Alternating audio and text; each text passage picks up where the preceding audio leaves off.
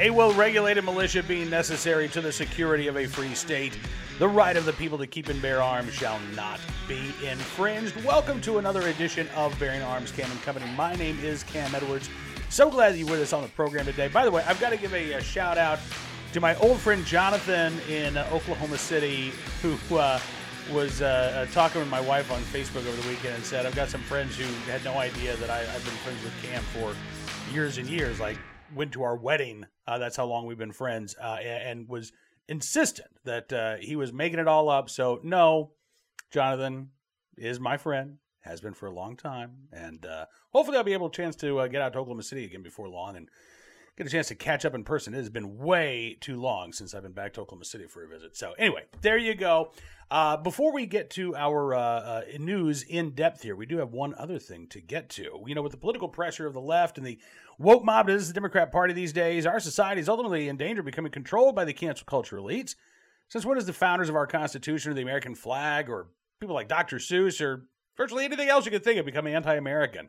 There's never been a better time in our nation's history to stand up against this woke mob and fight back, and you can do just that with this exclusive offer that I'm giving my listeners and viewers for a limited time only. Now is your chance to win a signed picture from President Trump himself. That's right. Not only will you be taking a stand against the radical left, but you'll be entering to win a piece of history. And all you have to do is text the word Trump to 55404 today to enter. That's T R U M P to 55404. And you can join the millions of Americans in standing up for President Trump and canceling the radical left once and for all, paid for by the National Republican Senatorial Campaign Committee. All right, so let's get to the uh, the big topic of the day, which is constitutional carry. You know, heading into this year's legislative session, uh, we have 21 states across the country that have already passed constitutional carry laws, right? And I think heading into this year's session, we were looking at five, maybe six more solid potential gains for constitutional carry. At least five other states where uh, it looked like the prospects looked pretty good, right? So Indiana, Georgia, Ohio, Florida would be the fourth, Alabama would be the fifth, right? Those five states, I think, were, were really the key. Now, here we are, late February. It's been, you know, six weeks or so since the uh, legislators uh, first returned to their state capitals, respectively. And I have to say, so far, like we haven't seen constitutional carry really fast tracked in any of these states. Uh, in fact, there's been some troubling signs uh, in Indiana. It, there, there, there, was a uh, period where the state senate president uh, got a lot of criticism for not assigning constitutional carry to a uh, to to a committee where it could get out. Uh, a couple days ago, Rodric Bray, who's the uh, Senate president in Indiana, said he is cautiously optimistic that the bill is going to be approved this year. So that's a little bit of a change, and I think a change in the right direction in Indiana.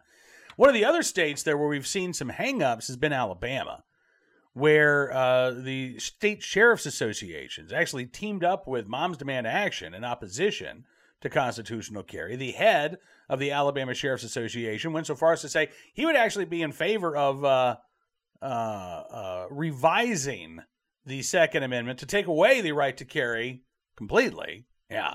You've got uh, folks like Mobile County Sheriff Sam Cochran who have been vocally opposed to constitutional carry. And, you know, the constitutional carry legislation of both the House and the Senate in Alabama um, really, again, has not been fast tracked. Nobody's conceded defeat. Nobody's said anything like that, but it's just you've you've had that thought okay, are we gonna see another year go by where this legislation is just sort of stuck in limbo? Well, maybe not because there are several news stories this week indicating that uh, this, in fact, could be the week that constitutional carry starts advancing in Alabama. First, uh, you got this story about uh, uh, permitted, permitless concealed handguns could get Alabama legislature vote this week, specifically talking about in the House, where House Speaker Mac McCutcheon says there is a good chance that representatives will vote, uh, vote on the bill as early as Tuesday. Uh, House Republicans, who hold a lopsided majority in the chamber, have named the legislation as a priority for the year.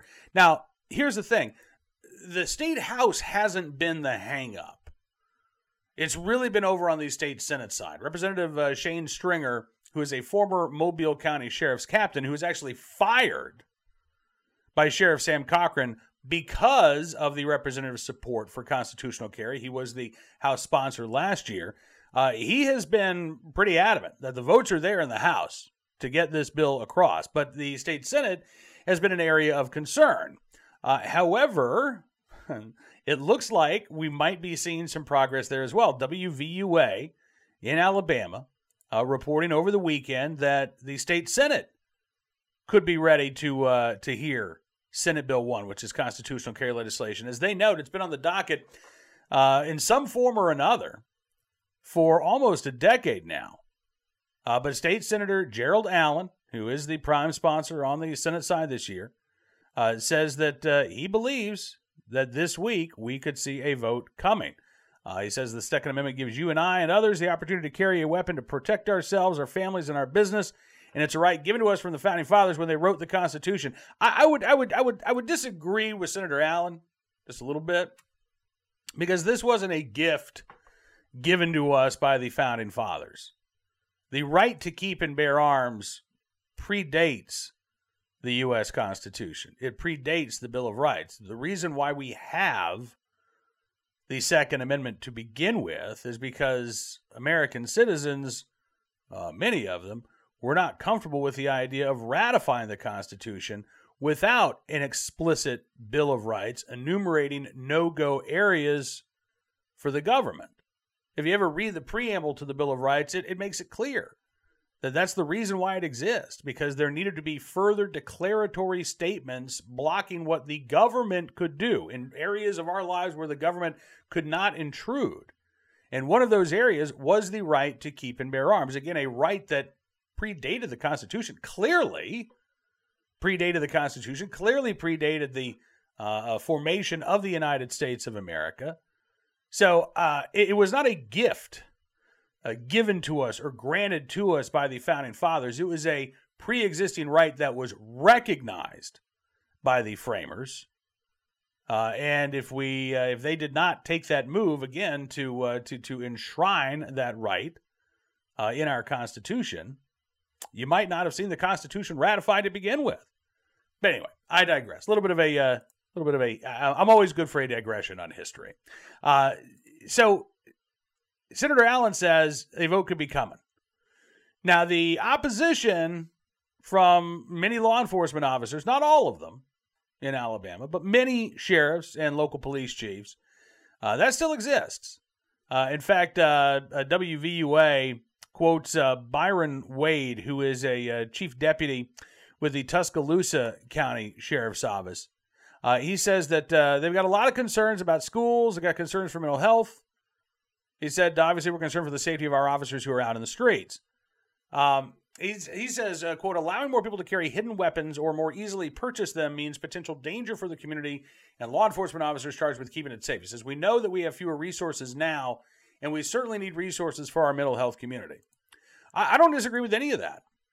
Uh, and, and listen, you know, in Alabama, every sheriff's department gets funds from every concealed carry application that is approved, right? When you apply for your concealed carry license, part of the fee that you pay goes to those local sheriff's office. And so those sheriff's offices and the sheriffs themselves, I think have a genuine concern that look, we're going to lose money, right? We're going to lose out on funding. Now, I don't think that that's a reason to stop constitutional carry. I think it's a reason to change the funding for the county sheriffs because I don't think that that those who are exercising the right to bear arms should be singled out and forced to pay what amounts to an extra public safety tax for exercising their constitutional rights. Public safety is again a concern of the general public, and sheriff's offices should be funded by the general public uh, without gun owners having to pay more than their fair share. Uh, and lawmakers in Alabama have actually said, look, we're willing to address this. We acknowledge that this is an issue. Uh, we want to work with you on this. They've also uh, created a list of prohibited persons. This was one of the other concerns of law enforcement is that, well, we're not going to know who's legally eligible to carry and who's not legally eligible to carry. Well, now they will by the time constitutional carry goes into effect, if they do end up making a stop, they do end up talking with somebody, uh, they do need to figure out, okay, is this person a legal gun owner or not? They will have the ability to do that. Uh, but legal gun owners, again, should not be singled out, asked to pay more than their fair share for public safety for all, nor, by the way, should any of our constitutional rights come with a tax or a fee attached to them. So, again, I'm hopeful that uh, we are, in fact, going to see some genuine progress made when it comes to constitutional carry in Alabama. Uh, again, we wrote about this earlier today, Bearing Arms, but Indiana looks like things are starting to uh, progress there as well. Georgia, I feel pretty good about. Uh, I think that the votes are there, and I think that uh, with Governor Brian Kemp uh, pushing constitutional carry, I think that that uh, might provide a little bit of extra oomph. Uh, you've got constitutional carry that I, I, I, believe is making real progress in Ohio as well. Remains to be seen what Governor Mike DeWine is going to do with constitutional carry, but I think he's going to get the chance to sign it into law, and I hope that he does.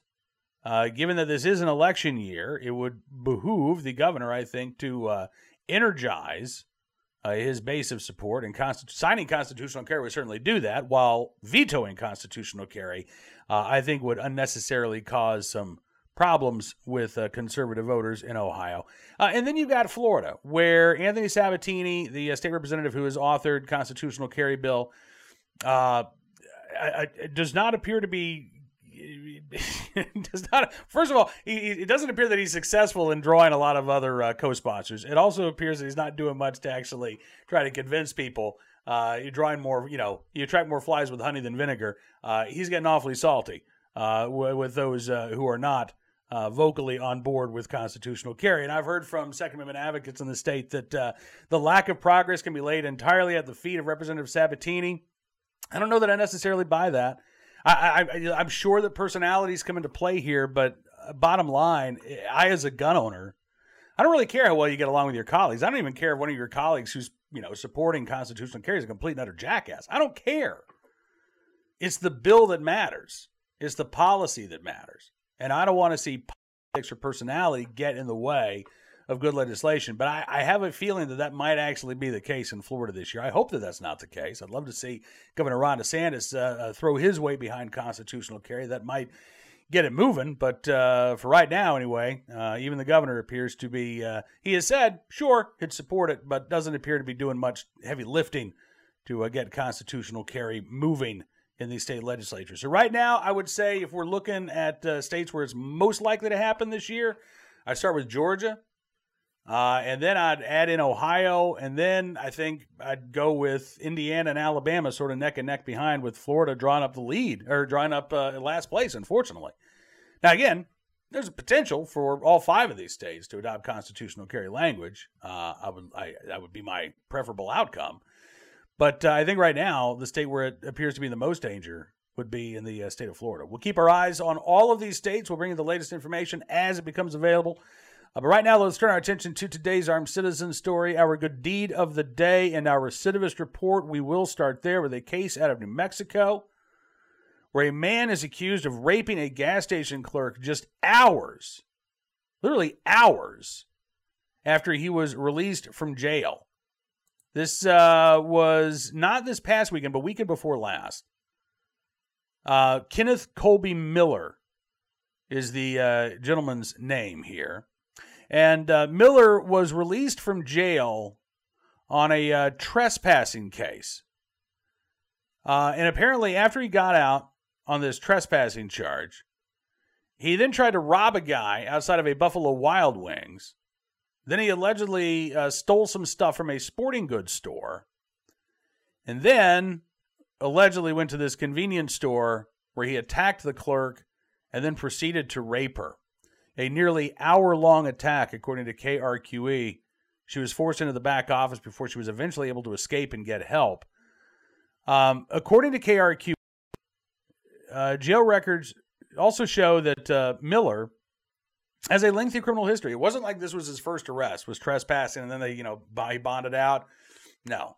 Um, according to court records, Miller already has a uh, previous criminal history of aggravated battery on a household member, false imprisonment, auto theft, and more. Now he's facing three felony counts of criminal sexual penetration, felony robbery, as well as petty larceny. Um, the uh, prosecutors are filing a uh, motion for pretrial detention, arguing that since Miller allegedly committed these crimes just hours after being released from jail, that uh, he violated probation multiple times, that he should be kept uh, behind bars while he awaits trial, which again, prosecutors could have made that case when he was arrested on trespassing. It's not likely that he would have been that they would have been granted that request, uh, given the low level nature of this crime. But again, I, I, think based on what happened after Mr. Miller was released from jail, the crimes that he is now accused of committing within just a few hours, uh, it, it, it, it, it certainly does indicate that the uh, system may not have ever taken Mr. Miller as seriously as it should have. All right, on to today's armed citizen story from Oklahoma City, Oklahoma, where uh, KWTV Channel 9 reports on a uh, defensive gun use that happened over the weekend in an apartment complex on the southwest side of Oklahoma City. It was uh, near Southwest 15th in Westwood early Saturday morning, just before 6 o'clock in the morning. Police say a man was inside his home uh, when he heard what sounded like uh, somebody trying to break in. So he grabbed his gun. He saw the intruder actually gain entry into the home, and that's when he aimed and fired. Uh, officers arriving on scene found a suspect who had been shot, a non life threatening injury, according to the Oklahoma City police, uh, who say at this point no arrests have been made. Uh, looks like uh, perhaps the individual suffering the non life threatening injury taken to a local hospital. But I would expect at this point that the homeowner not going to be facing any charges if the evidence supports his account that he uh, fired his shot at the uh, intruder once he saw them actually trying to break into the home. And uh, finally, today, our good deed of the day from Arizona, where a good Samaritan in the right place at the right time, willing and able to do the right thing to save two children who were trapped inside of a burning apartment. That just a uh, sort of a fuzzy screen grab from uh, Officer Body Cam. Uh, but by the time officers arrived at the site of this blaze in Mesa, Arizona, uh, back on February 18th, uh, Good Samaritans had already sprung into action. When crews responded to the uh, fire, they found two second floor apartments engulfed in flames. Uh, a man who was at a nearby car wash actually saw what was going on, left his car, jumped a wall, ran over to the complex, ended up rescuing a two year old child from one of those units. He handed the uh, toddler off to an officer who had helped break windows by uh, throwing rocks through them. And then the second child also rescued by that Good Samaritan who actually went inside that second floor apartment, grabbing a six year old child and also passing that child off to a police officer who stood on top of a shed. Both children taken to a hospital treated for smoke inhalation. Good Samaritan, by the way, did not want to be identified. Uh, truly, uh, remarkable circumstances, uh, you know, going completely uh, above and beyond to save the lives of two people because he was there and was able to help. I wish I had a name to uh, put with this story, but to that anonymous Good Samaritan who, again, helped save the lives of two children in Mesa, Arizona just a few days ago. We thank you for your very good deed. Now, that is all the time we've got for you on this edition of Bearing Arms Cam and Company. I want to thank you for being a part of the program as always.